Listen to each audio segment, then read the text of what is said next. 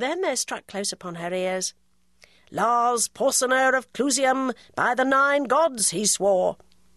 And then more faintly, as if the speaker had passed her on his walk, that the great house of Tarquin should suffer wrong no more. Yes, she knew she must go back to all that, but at present she must weep. Screening her face, she sobbed more steadily than she had yet done, her shoulders rising and falling with great regularity. It was this figure that her husband saw when, having reached the polished sphinx, having entangled himself with a man selling picture postcards, he turned. The stanza instantly stopped. He came up to her, laid his hand on her shoulder, and said, Dearest! His voice was supplicating, but she shut her face away from him as much as to say, You can't possibly understand. As he did not leave her, however, she had to wipe her eyes and to raise them to the level of the factory chimneys on the other bank. She saw also the arches of Waterloo Bridge, and the carts moving across them like the line of animals in a shooting gallery. They were seen blankly, but to see anything was of course to end her weeping and begin to walk. I would rather walk, she said, her husband having hailed a cab already occupied by two city men. The fixity of her mood was broken by the action of walking. The shooting motor cars, more like spiders in the moon than terrestrial objects, the thundering drays, the jingling hansoms and little black broughams, made her think of the world she lived in. Somewhere up there above the pinnacles, where the smoke rose in a pointed hill, her children were now asking for her and getting a soothing reply. As for the mass of streets, squares, and public buildings which parted them, she only felt at this moment how little London had done to make her love it, although thirty of her forty years had been spent in a street. She knew how to read the people who were passing her. There were the rich, who were running to and from each other's houses at this hour. There were the bigoted workers, driving in a straight line to their offices. There were the poor, who were unhappy and rightly malignant. Already, though there was sunlight in the haze, tattered old men and women were nodding off to sleep upon the seats. When one gave up seeing the beauty that clothed things, this was the skeleton beneath. A fine rain now made her still more dismal. Vans with the odd names of those engaged in odd industries, Sprules, manufacturer of sawdust, Grab, to whom no piece of waste paper comes amiss, fell flat as a bad joke. Bold lovers, sheltered behind one cloak, seemed to her sordid, past their passion, the flower women, a contented company, whose talk is always worth hearing, were sodden hags. The red, yellow, and blue flowers, whose heads were pressed together, would not blaze. Moreover, her husband, walking with a quick, rhythmic stride, jerking his free hand occasionally, was either a Viking or a stricken Nelson. The seagulls had changed his note. Ridley, shall we drive? Shall we drive, Ridley? Mrs. Ambrose had to speak sharply. By this time he was far away. The cab, by trotting steadily along the same road, soon withdrew them from the West End and plunged them into London. It appeared that this was a great manufacturing place where the people were engaged in making things, as though the West End, with its electric lamps, its vast plate glass windows all shining yellow, its carefully finished houses and tiny live figures trotting on the pavement or bowled along on wheels in the road, was the finished work. It appeared to her a very small bit of work for such an enormous factory to have made. For some reason it appeared to her as a small golden tassel on the edge of a vast black cloak, Observing that they passed no other hansom cab, but only vans and wagons, and that not one of the thousand men and women she saw was either a gentleman or a lady, Mrs. Ambrose understood that after all it is the ordinary thing to be poor, and that London is the city of innumerable poor people.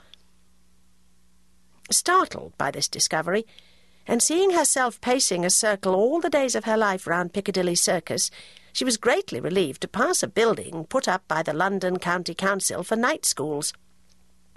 Lord, how gloomy it is! her husband groaned. Poor creatures!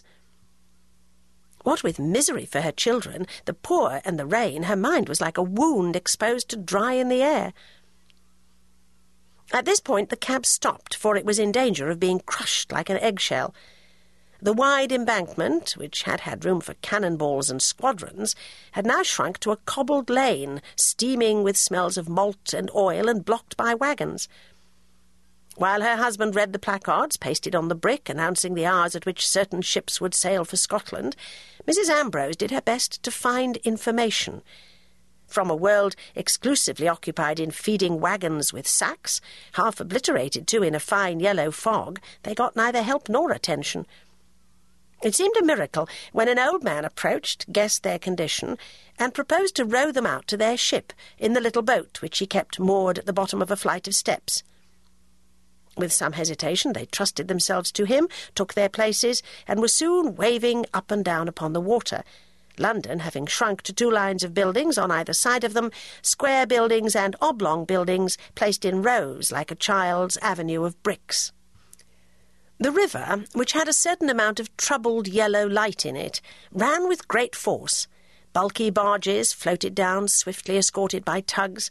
Police boats shot past everything. The wind went with the current. The open rowing boat in which they sat bobbed and curtsied across the line of traffic. In midstream, the old man stayed his hands upon the oars, and as the water rushed past them, remarked that once he had taken many passengers across, where now he took scarcely any. He seemed to recall an age when his boat, moored among rushes, carried delicate feet across to lawns at Rotherhithe. They want bridges now, he said, indicating the monstrous outline of the Tower Bridge. Mournfully, Helen regarded him who was putting water between her and her children. Mournfully, she gazed at the ship they were approaching. Anchored in the middle of the stream, they could dimly read her name, Euphrosyne, very dimly in the falling dusk they could see the lines of the rigging, the masts, and the dark flag which the breeze blew out squarely behind. As the little boat sidled up to the steamer and the old man shipped his oars, he remarked once more, pointing above, that ships all the world over flew that flag the day they sailed. In the minds of both the passengers the blue flag appeared a sinister token, and this the moment for presentiments, but nevertheless they rose, gathered their things together, and climbed on deck. Down in the saloon of her father's ship, Miss Rachel Vinrace, aged twenty-four, stood waiting her uncle and aunt nervously. To begin with, though nearly related, she scarcely remembered them. To go on with, they were elderly people, and finally, as her father's daughter, she must be in some sort prepared to entertain them. She looked forward to seeing them, as civilized people generally look forward to the first sight of civilized people, as though they were of the nature of an approaching physical discomfort, a tight shoe or a draughty window. She was already unnaturally braced to receive them. As she occupied herself in laying forks severely straight by the side of knives, she heard a man's voice saying gloomily, On a dark night one would fall down these stairs head foremost.